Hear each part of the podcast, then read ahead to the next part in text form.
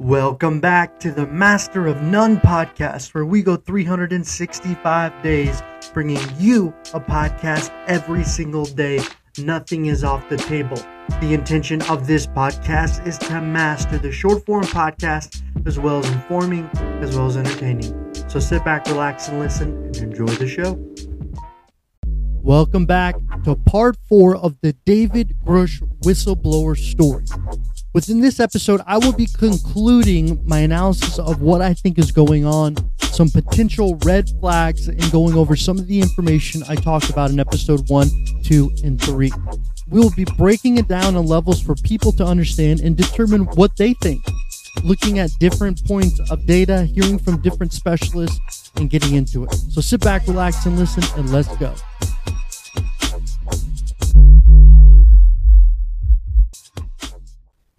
So I think whenever we look at this story, it's been really remarkable to do the research, hear from um, specialists, and just kind of get an understanding of what is potentially going on here. And I think if we sum it up, if you haven't been following the majority of these parts, David Grusch is cons- considered to be a whistleblower for the DoD, working for the intelligence community, working for NRO, which is the National Reconnaissance Office, as well as NGA, which is the National Geospatial Agency.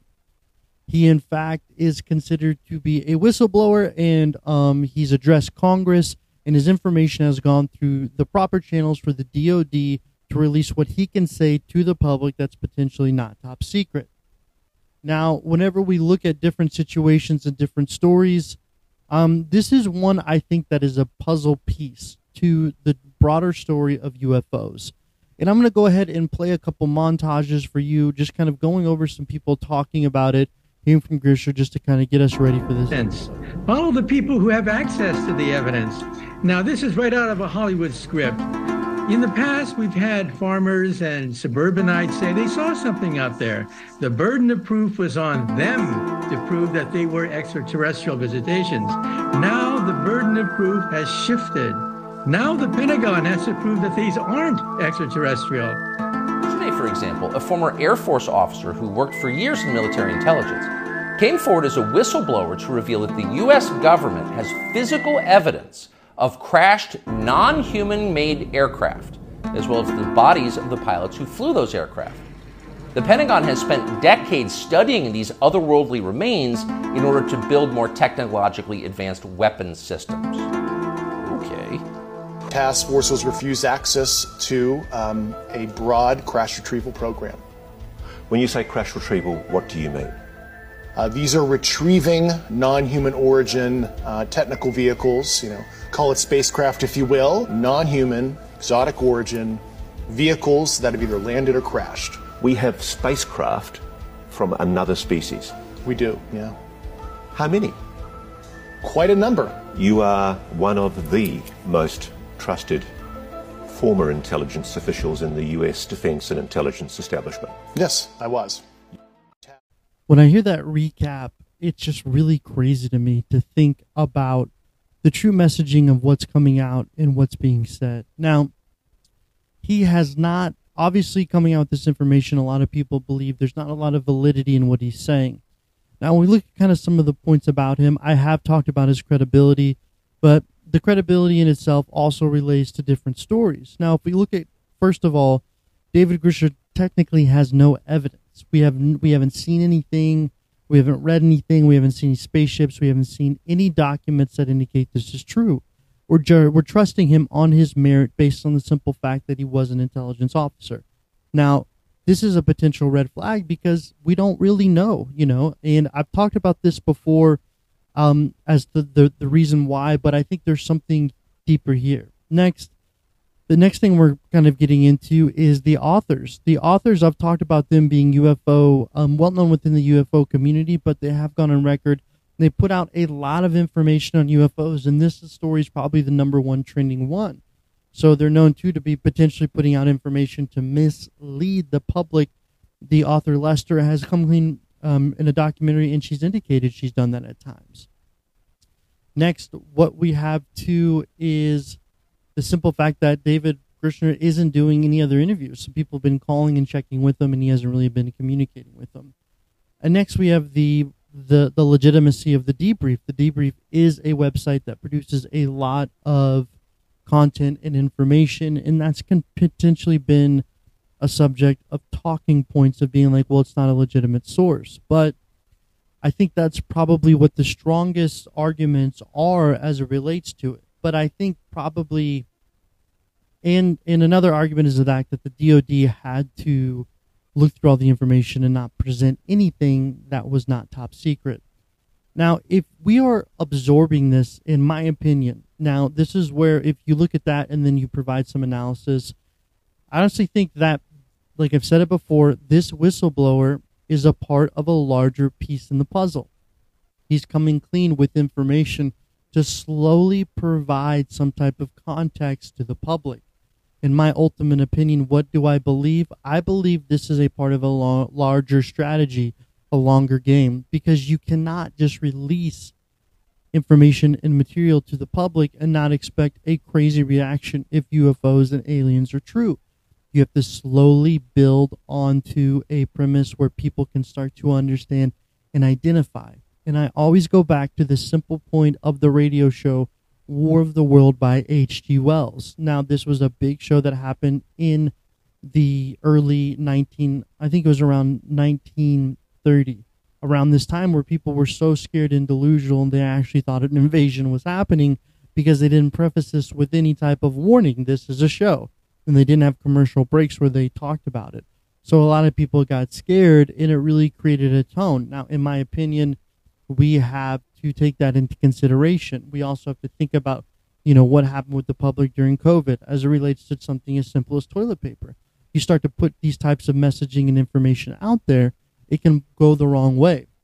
So, my opinion, in summary, I think that this is true and there's information being released and it's a slow drip campaign. And I think that that is probably either was going to be the, the outcome of it, and we don't know who the next whistleblowers are going to be. Now, the next point I really want to get into is understanding that David Grusch gets nothing from this. You know, this is at the end of his career. You know, he's not, you know, nobody wants to be painted as the guy who released the alien information. You know, and if he's not doing additional interviews and this is the only interview he did, we have to really consider what that means. You know, it's not like he's going out there and, you know, if the real platform to determine he's going to be on is Joe Rogan, that's where we're going to see him we're going to see him there talking about aliens information and providing more context. Right now, it's probably all new for him. Like, if you are an intelligence officer, what people have to understand, it's your role to keep a low profile and not talk about this information. He's going against all of his training that he's had for his whole career. You know, intelligence people don't talk about what they do at work, they don't talk about with their families, they compartmentalize the information. So, this is probably something really new for him as well. And we have to understand that these are how these people live and operate. You know it's it's a part of a community and it's a part of a whole concept. Next the intention too of this i think people don't really understand and i've talked about it before is releasing information about what AARO and UTAP are doing wrong as federally government contractors not following the FAR. People, I don't think, are really understanding that. A big reason why he came clean was to say, hey, they are they are misappropriating funds. They're keeping information from Congress, and they're not doing their initial job, which is his opinion is wrong. This is a big part of this story. Obviously, he's saying aliens are real, but I think people have a tendency not to be like, oh, okay, so there's multiple levels to it. Now, we do know that there is a concerted effort to probably disillude and have disinformation campaigns as it relates to UFOs and aliens. It's something that's been going on. We look at the articles that happened going back in Roswell of 1947 when they were indicating that weather balloons was the course of UFOs. Now, if you look at a, a, a plethora of research information technology, whatever, the, the people can identify that there was a transition point in technology after 1947 so it's something to keep in mind. The next aspect, if you have followed anything about UFOs in Bob Lazar, a lot of information he's saying coincides with what happened to Bob Lazar. And I think that's the ultimate talking points here. It's like people like, we want evidence. Well, he's also saying that the government has covered up and done disinformation for UFOs, which is another big part of this story. Like, when we when we dissect this story, we have to understand that aliens, obviously, understanding we have aliens in spaceship spaceships are a part of it, but a bigger part is what the government is doing and what they've done. And if we look at Bob Lazar and we look at his story, there's so many data points that indicate he, in fact, worked for an organization that did reverse engineering on technology, and the government has ta- constantly targeted him. He's come out and said elements that are the 151 element. He said that they were using with reverse gravity is a part of it. And if you're not familiar with it, I would go listen, go watch documentaries, and get more more um, knowledge on it because it kind of there's a consistent narrative going on here, and that's that the government has had UFO spaceships for multiple years. And there's been cover ups going on, and he's confirming that. I think what's interesting too is the story's taking off, and it's probably going to be one of these stories that next week um, or in a couple weeks we're going to hear more from larger corporate media outlets. But I did some little bit of googling just to determine. You know, sometimes I check Google Trends at how many people are looking at this story on on Monday, and it really wasn't a lot. I think only twenty thousand people really Googled it. So this story is going to have more legs, and more people are going to be talking about it. And like like me, people are going to be doing more podcasts on it to provide more insight. But it's a multi layered story.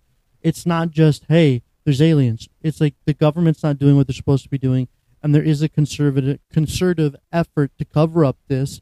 And there's also situations happening where the where the government has UFOs and spaceships. And this is something that I think people are not really comprehending, or maybe they are. The DoD had to approve that to be released, and it was released. So if people are like, where's the proof? It's like the proof is the government approved this to be released to the public. You know, this isn't like he's just releasing information. He went through all the proper channels, and because he went through the proper channels, it adds more validity to his story. If you're not familiar with how the DoD works, that office is where everybody has to go through before they submit books, information, TV shows. If anybody talks about their time in service as relates to having a clearance, they have to go through that office, and that office approves information. If we look at anything, even if we look at Zero Dark Thirty, the movie, they had to go through there. So the office is a legitimate source that people use in order to determine these stories. Now, I do think, um, you know, people overlook that, and and and, and rightly so. I mean, I, I think that sometimes the DoD and the Pentagon, if you're not familiar with it, it can seem a little bit overwhelming, but the proof is the fact that it's been released. I mean, we have to really understand that when we look at this story. Now, where does the story go from here? I think that's probably the biggest biggest understanding is what's going to happen now if we have UFOs crashing into Earth, if we have extraterrestrials, and who is the next whistleblower? I think this is a story that's going to be told by multiple people before we can truly process hey, UFOs are among us, they're crash landing, the government knows about them, and maybe potentially they have technology. Now, another theory that people are indicating is maybe this is a tactic to release information to potentially scare the Russian government. Now, we know that disinformation and psyops is a really big part of warfare. Controlling the narrative is a really big part of warfare, and getting into your enemy mind is really, really important. So some people and certain channels on the internet believe maybe this is being released to tell the Russian government, hey, we do have access to alien extraterrestrial technology if you want to go to war. And that's something to really think about. And we have to also understand when we do think about these ships and technology is the majority of technology like stealth bombers, like Dark Star, which are these these highly attuned airplanes that don't have any curves in order to not have any radars bounce off them have been built and designed in Area 51 sites and locations, and they're being tested. That is a test facility and a test site for aircraft. And if they look a little bit like spaceships, potentially, maybe, you know, it's something to go, something to be said. So we have to understand that these are all components that are leading to a bigger story. It's not just one person this this whistleblower is a very important part in this journey, but he is one puzzle piece and he's a large puzzle piece and he's helping us connect the dots to better understand what is going on as it relates to extraterrestrial activity in the US government. Now, he's also saying stuff like in the article talking about, you know, Wright Patterson Air Force Base, talking about UTAP, talking about all the places where we know as UFO researchers that potentially there has been um, UFO bodies placed, studied, and things like that. So this isn't out of the norm. Like there's nothing in this article that's out of the norm, but I think it's a really cohesive piece of information that is allowing people to truly start to get their mind ready to understand what the government could be doing, what they are doing, and how it relates to understanding a world we live in with extraterrestrial activity. So when we tear back the layers of it, it just to me adds a lot more validity. So in my own opinion, there's a lot of people who are coming out and saying that this whistleblower has a lot of credibility.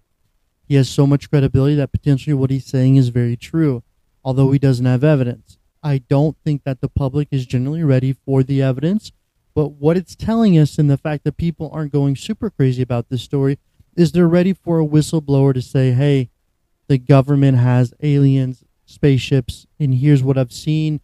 Here's the secondary from here's the secondary information, and here's what's going on. Now, I really can't wait to see what is the next chapter of this. That's really the next step. You know, when are we going to get a conversation? Obviously, probably with Joe Rogan, who is the highest podcaster as relates to UFOs, potentially talking with this individual, bringing in a plethora of people and going over information. You know, there's a lot of there's a lot more to this story, and it's going to slowly be released. And also, too, does the government, does the Air Force have special secret technology spaceships that they have been using. Now, what I've been heard or told, or I think seen on some type of alien channel, is if the government has spaceships, it's going to look much different than a normal UFO. It's actually UFO is circular, but maybe a, a government spaceship might be, look like a diamond. You know, that's what people have heard. And also, too, you know, I have seen a UFO um, I've done a podcast on it. You can go back and check. And I've also grown up in rural Arkansas, where uh, growing up, my cows are mutilated. My father was on the radio, and he had a situation where UFOs actually rose out of the field. So I grew up with kind of a proclivity, if you will, to understand that UFOs are real, or there's certain things that happen in the night sky we can't explain. So I think it's something to keep in mind. So I do have my own kind of understanding of it and my own beliefs as we go down this story. Do I believe him? I do believe him. I do believe this story. Do I believe his intention is to release and tell people about UFOs? No. I think he is a part of a larger play, and I think he's a part of a larger puzzle piece. And I do think his main intention is to take a look at these government agencies and provide a little bit more information of what they're doing and what they're doing wrong. Do I think it opens the the next layer or the door for more whistleblowers? Yes, I think we're getting a foundation built that we can probably understand and start to determine what's going on. I think, like I said before, in the next three to five years, we're going to see a big difference. You know, we potentially are in the post. We're probably, I'm, I'm sorry, in the pre-disclosure era, getting close to the post-disclosure era. You know, something to really think about and consider as we we we we um we go down this path but you know just keep keep your mind open and understand that if this has been going on for the last 10 or 20 years we've still been able to live as normal people but things are going on. So that's probably my biggest message is is is just keep an open mind to what it could potentially be. Look at sources of information and determine and formulate your own beliefs. At the end of the day what i'm trying to do with this podcast is just inform people through my perspective and talk about different topics that I think are really interesting to y'all. And I want to thank you so much for listening, and I will get back to you tomorrow. And this will be the last episode I do on this. I, I've been putting out polls, and people keep saying yes, they want more and more. But I think the story is is ran. I think, you know, I'm, I'm I, I've, I've presented information. I've done my best to provide different insight. Um, so I'm just probably going to transition on to a new topic tomorrow. But once again, thank you so much for listening, and we'll get back tomorrow are saying to the human race, for the first time, an official intelligence representative at a high level from the US government is saying publicly, we are not alone. We're definitely not alone. Absolutely, the data points empirically that we're not alone.